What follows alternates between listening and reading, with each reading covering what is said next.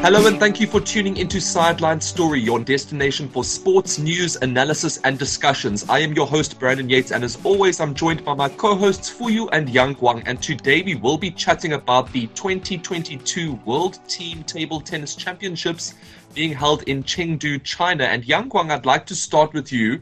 How have you found the championships so far? Have you found them to be, you know, pretty exciting as as things have been progressing?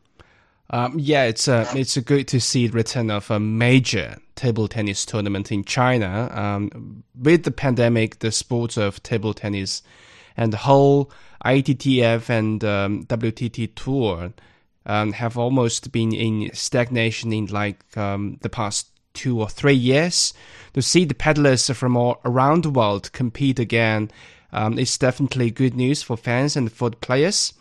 In terms of the this team championships, um, though there are 66 teams competing in Chengdu, um, the tournament is still about the few number of squads. I think not many surprises so far, especially for Team China. Both the men's and women's teams um, haven't conceded a single match. They have proved China's dominance in the sport. Um, other teams like, from Asia, like Japan, and South Korea and Hong Kong team also displayed great form. Um, in terms of the European teams, Germany and Sweden are still um, in top tier levels, but the most excitement, uh, exciting matchup so far, I would say, is France against England. In the uh, in the last 16 of the men's team uh, men's team competition, France survived in a five match thriller. 16 year old Felix Lebrun once again shone at the world stage, beating Sam Walker to seal the win for France. It's a player that fans should pay attention to at such a young age, 16 years old. He is already a doubles champion in Europe. But what made me most um, impressed was his previous meeting with Ma Long this year in Budapest. Um, he really gave some toughness for Ma Long. Ma only won that match three games to one, but the victory was quite ugly uh, for a world champion. Ma Long had to stop Lebrun's rhythm many times by stopping the game with towel breaks. He used his experience to knock out Lebrun rather than, you know, through pure power. Of course, Ma Long underestimated this young guy ahead of the match, but I was quite impressed by this youngster's performance then. And this time in Chengdu, certainly the French team has put him in a key position, placing him as the final card in a team knockout match, and he won it. Um, this rising star could bring more surprises in the future, I think. Yeah, it's interesting. You know, I think, you know, we've mentioned a couple of talking points there. Of course, we know that China has been, you know, the dominant nation in this sport for many, many years. And it's also, you know, good to see that that dominance is continuing, you know, of course, for Chinese fans. And I think they just set the standard for other nations to try and, you know, reach that level. And it sounds like there are some other countries, not just in Asia, but around the world, um, that are getting to quite a high level of performance, which is, I think, really fantastic for the sport and for fans around the world and it's also it's quite good to hear that um, you know the England and France uh, rivalry is still strong. I mean, we've seen that rivalry across um, numerous sports. You know, mm. for myself as a massive rugby fan, I know that when England plays France, that's always a very not necessarily exciting, but it's a very intense game just because of the passion between those two nations. And, you know, football fans will also recognize matches between England and France are traditionally very exciting. So it's, it's awesome to hear that that carries over into table tennis as well. And, you know, you mentioned there's been the emergence of some young and up and coming exciting talent um, that has even been pushing some, you know, really recognized performance uh, performers that have been, you know, dominant in the sport for a number of years. So I think there's a number of elements from these championships that fans have probably been very excited by. And it sounds like things are going really, really well, which is really fantastic for these championships and for, you know, the, the, host nation of China. I think it's really, really fantastic. Um, Fuyu, Yang Guang touched on a couple of points there um, that he's found exciting so far. Can you think of anything else, just from your perspective, that has been exciting from the championship so far? Yeah, I think the matches are exciting to watch, especially this week. um, we are having a seven day holiday for the national day. So it's always nice to have some sports events to watch. But actually, from a Chinese perspective, everything regarding Team China is very predictable at the World Championships. Um, most of their matches were clean sweeps. And both China's men's and women's teams are led by the world's top players. And given China's long-time dominance in the sport, I'm not surprised at the outcome. And here in China, a Chinese player winning a table tennis match doesn't really make the headlines because it's what everyone expects, but losing one does. And it's always a shock defeat. So it, it seems like um, no one ever posed a serious challenge at the at the Worlds in Chengdu um, at least up until the quarterfinals. But um, I really wonder how home fans feel about it. If it's still a delight, or has it become so common that they expect nothing short of a victory from their national team? I always watch a table tennis match with a light-hearted approach because I know exactly what to expect, and I think it's a good thing because it frees me from the nerves and it allows me to fully enjoy the match. It's it's nice to have that um, comfortable lead um, over over players from other countries, and um, which I think sometimes will make the matches more enjoyable uh, because, like I said, you don't have to watch it with all the nerves and uh, having to worry about whether a player might win or lose a game. Um, but at the same time, uh, things become very predictable. So yeah, um, I'm not sure if there are a lot of people who think like I do. Yeah, it's interesting. You know, I think with um, a, a, host nation that is so dominant in a particular sport, I think that does sometimes make things a little bit predictable. But, but like you said, it also brings the added advantage of you know that your your nation is going to make you proud and you're going to you know really enjoy watching them. And it also takes or reduces the stress levels at least when you're watching them uh, perform. And you know, there's an interesting uh, point you mentioned where you know when when your host nation is so successful in a sport, you know, you you you don't necessarily see it making the headlines when they win, but it definitely makes the headlines when they lose. And there's a very similar culture here in South Africa. Um, obviously, not in in table tennis, but with rugby. You know, when we watch our national team play, you know, they've won the World Cup three times, and they, you know, one of generally the number one ranked side in the world alongside, you know, potentially New Zealand or one or two other nations. And whenever they win, you know, it's kind of like, oh well, that's that's great, you know, let's carry on for the weekend. But if they lose, it becomes a national crisis. They want to fire the coach, they want to drop all of the players. it becomes a whole disaster, you know, just after one loss. So I think there might be a similar situation in China when you know a, a, Chinese individual or team uses a table tennis match. So I completely get what you're talking about there. But yeah, like you said, at the same time, um, you know the fact that the championships are being hosted in China and um, Team China is performing very well. I think that's the most important thing. And I think you know it it might not necessarily make major headlines because, like you said, it is expected of Team China to perform really well. So hopefully, when it is in the news, it's all for the right reasons, and hopefully, it doesn't change and become the yeah. wrong reason. Um, people are so spoiled because their countries um, do so well in certain sports, and they yeah. they react like that because they will accept nothing but a win. Exactly. I think you know it's a, it's a good thing to put that amount of I wouldn't say pressure, but it's good to to for some teams to have those expectations because it you know it holds them to account and it makes them you know perform at a very high level every match because they are so afraid of losing, which sounds horrible, but sometimes you know it, it brings out the best in certain teams and athletes. I think you know it's I don't know what it's like with Team China, but I'm assuming it's a similar situation where you know the South African rugby team they're so scared of losing that they've they, have they are focused in every game to perform at the highest highest level. Um, you know, it doesn't.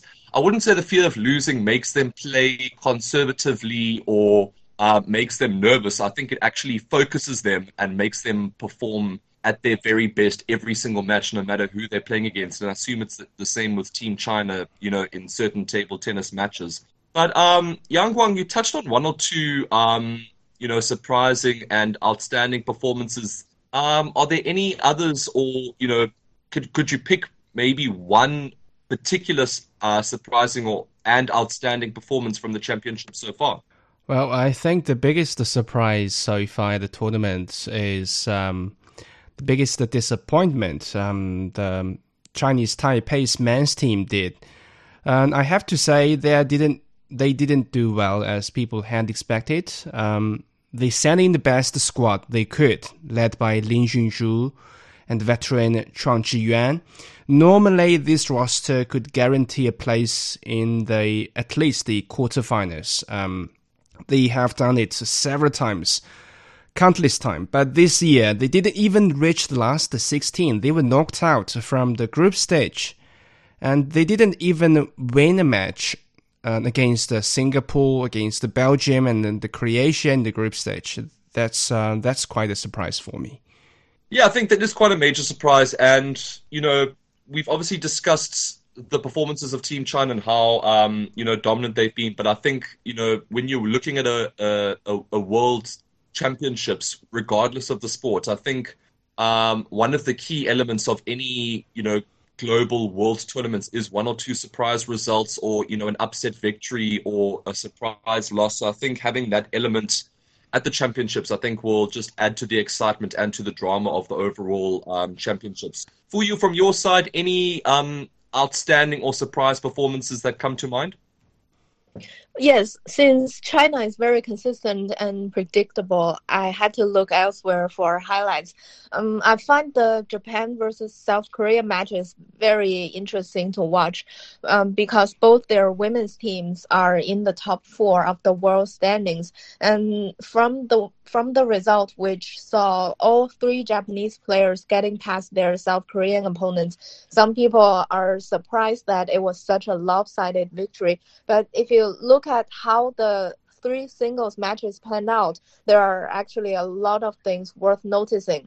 Um, for example, Japan's captain was no, was a no-show she was absent from the three game from the three matches, but it still didn't stop them from completing the clean sweep. And um, South Korean players put up a good fight, especially teenager Kim Na Young, who won the opening set against Japan's former world champion Ito Mima. So apart from China being in a league of their own, the matches are still very much open among other teams competing um, at the Worlds in Chengdu? It's you know I think you know like you mentioned there some of those surprise results and um, the the emergence of some um, you know up and coming you know surprisingly teenage talents. I think that's going to be you know a, uh, probably a major talking point when the championships come to a conclusion. And I think. Of course, you know most people will be talking about the the dominance of Team China, but to have the added elements of some surprise results, and up and coming talent. I always think that that's a, a, a, crucial element to any world championship, and it's good to see that we are seeing that, um, you know, down in Chengdu at the moment. Yang Guang, when we look at major international tournaments, um, particularly ones that are hosted in China, of course, we saw at the uh, Winter Olympics, you know, some technological advances that, you know, either increase the safety or performances of athletes or, you know, in, you know, improve the the visibility of the sport from people that are watching at home, I think that's something that has kind of become synonymous with uh, major sporting events that are hosted in China. So, at this World Team Table Tennis Championships, have there been any technological advances um, that we may have never seen before? That's you know potentially improving the game's excitement or performances or visibility or safety. Um, yeah, I would rather not call it a technological advancement, but uh, one thing that the ITTF is insisting on, um, especially at this tournament, is their reform on the um, camera angle of the table tennis games. They are now switching from a camera angle similar to the tennis games to a side angle um, where two players stand parallel on the two sides of a screen. Um, well, some say they can see the players' strokes and techniques clearer with this angle, but um, um, others say the game became less entertaining with this broadcast reform. Um, of course, the table tennis governing body initiated this like two years ago already, but it seems like uh, it's still an attempt in its um, early stage, and uh, many fans are not used to this. I personally think um, that a side angle is fine, but perhaps a combination of angles for game could bring more visibility for the uh, for the players' movements and more and brings more excitement instead of sticking to one single angle throughout the game. That's just a one game detail from my side. Yeah, I think you know um, with any sports, um, particularly from fans watching at home, I think camera angles and that kind of thing become extremely important, and it's always open to, like you said, you know, that's your personal take, and I think it's always open to um, interpretation and people's mm-hmm. personal opinions. I think when it comes to the sporting bodies themselves, I think they always try and keep, um, you know, everybody in mind, and they try and create the best possible um, visual scenario for for the general public. Um, but I think there will always be um, people that are for or against, um, you know, new regulations that come in. So it'll be interesting to see when the championships come to a conclusion. You know, if if those new regulations are upheld for future tournaments. But I'm sure that um, you know there are pl- plenty of people that are happy about these changes. I'm sure there's also some people that are not too happy about it. So yeah, I guess time will tell if um, you know these regulations will continue into the future. But so far it looks like it's been going pretty well. Um, Fuyu, from your side, um, any anything you know potentially technological or you know maybe some regulations that have changed that have caught your eye? Yeah, um, what I'm going to mention is not exactly something we've never seen before, but I think it's still important for China's pledge to peak its carbon emissions and then go carbon neutral the venue for training during the competitions in Chengdu were built in just 15 days, but it adopted the world's top standards to serve the World Championships. And um, as organizers of the Beijing Winter Olympic Games did, organizers in Chengdu also committed to a low carbon event. The competition, the training venue is well sealed with a good ventilation system which reduces its energy consumption to only half of other venues of the same size. And it was converted from a basketball court, which is another example of sustainability by repurposing existing venues, which saves costs. So it's proven to be feasible um, at two large scale international sporting events in China. And I hope more cities, not only in the country but around the world, will consider the same approach when they host future sporting events. I must say that is something that I forgot to mention. You know, of course, globally, China has become synonymous with um, technological advancements at sporting events, but hand in hand with that, creating sustainable, um, you know, major sporting events is also something that China has become, you know, incredibly good at, and they generally set the example for the rest of the world to follow. So it's great to see that that tradition of technological advancement as well as sustainability is being followed at the um, team table tennis championships as well. That's fantastic to hear. Um, Yang Guang, you know, we've we've touched on one or two performances from Team China, but if we look at all categories, just an overall look at the performances so far, what can we say about Team China at this point? Well, I, I think Team China's dominance is still there. Um, they have been the top tier level of table tennis for decades, and um, there's no exception in Chengdu this year. And I predict this won't change for the following couple of years, especially for the women's team with Chen Meng, Sun Yingsha, and uh, Wang Manyu. This combination, these three players are just unbeatable. Um, their games are flawless. I, I think what the Chinese fans should worry about a bit is the men's team. It seems like um, there's now a gap of Chinese men's paddlers' consistency. Um, at uh, present, this gap doesn't affect the men's team's dominance, but it may be an issue a couple of years later after uh, the likes of Ma Long and Fan Zhendong and other elite players retire. Uh, Fan Zhendong is now the leading player of the Chinese squad, and he totally deserves to be the world number one with his marks over the years. But um, apart from Fan Zhendong, the other young forces haven't shown that they can um, reach the level um, done by their predecessors like Zhang Jike, Ma Long, or even earlier Liu Guoliang and uh, um, Kong Linghui.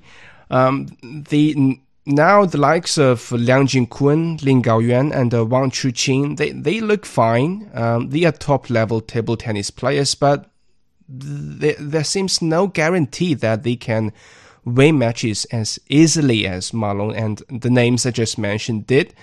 Um, they still need to grow in international games, uh, but there has been teams that can pose a great challenge for the Chinese team already, like um, Germany, Sweden, and Japan in the men's game. So they need to be extra careful in, in the following tournaments. But this tournament, they look fine. When any team or nation has been dominant for such a long time, I think you know when that when that you know specific generation is kind of reaching the end of their career, I think the people that follow that or you know that group of athletes or you know team that that follows that generation it's always very difficult for them to reach those levels. And we've seen it in you know various sports and teams. I mean just off the top of my head um, if you think of like the spanish national football team you know when they went through their golden generation of winning the euros and the world cup you know multiple times the generation that's kind of followed them ha- hasn't even come close to reaching those levels um, so hopefully that isn't the case with Team China. Of course, like you said, you know, there's world number one ranked players. They're still dominate, uh, dominating at this point in time. But like you said, some of the people that are coming through may potentially not reach those levels.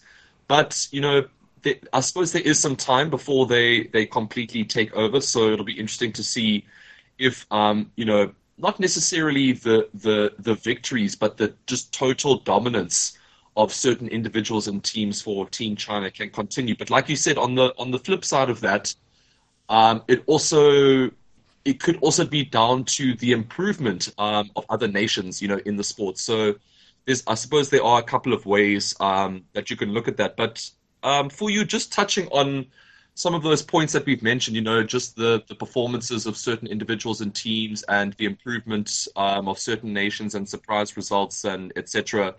I'm sure there's been plenty of reaction to the championships on social media in China. Um, can you touch on one or two of those potentially trending topics that we've seen on social media?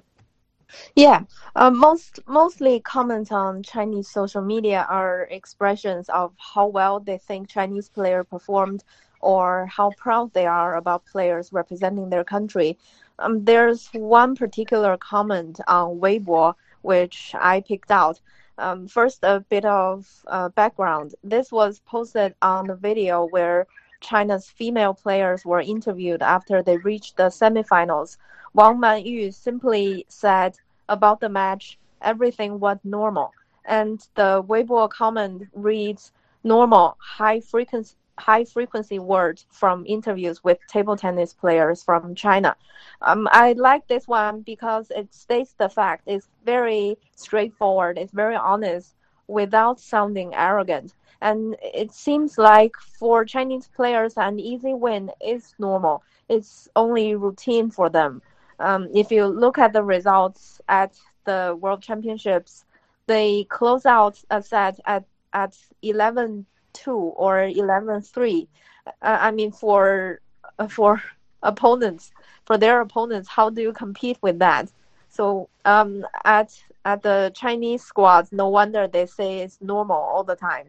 Uh, as long as uh, everything went according to plan it, it's a normal match it's a routine match for them and it's an easy job accomplished yeah, I think um, you know when we talk about um, norm, normal, you know, like you said, it's not arrogant if it's if it's facts. You know, it, it is you know over the you know the last few years or even longer, the last couple of decades, just the dominance of Team China has become normal, and um, just stating that fact, I think you know there's definitely no problem with that, and I think um, you know, throughout this pod, we've t- talked about a number of um, talking points that have made the championships very exciting. We've seen the emergence of some young talent. We've seen the improvement of nations in Asia and around the globe. We've also seen the emergence of some young up and coming talent, and I think that's all fantastic to see. But that is all we have time for on this episode of Sideline Story. Thank you so much for joining us once again, and of course, we will be back next week with our latest topic, and we'll see you then.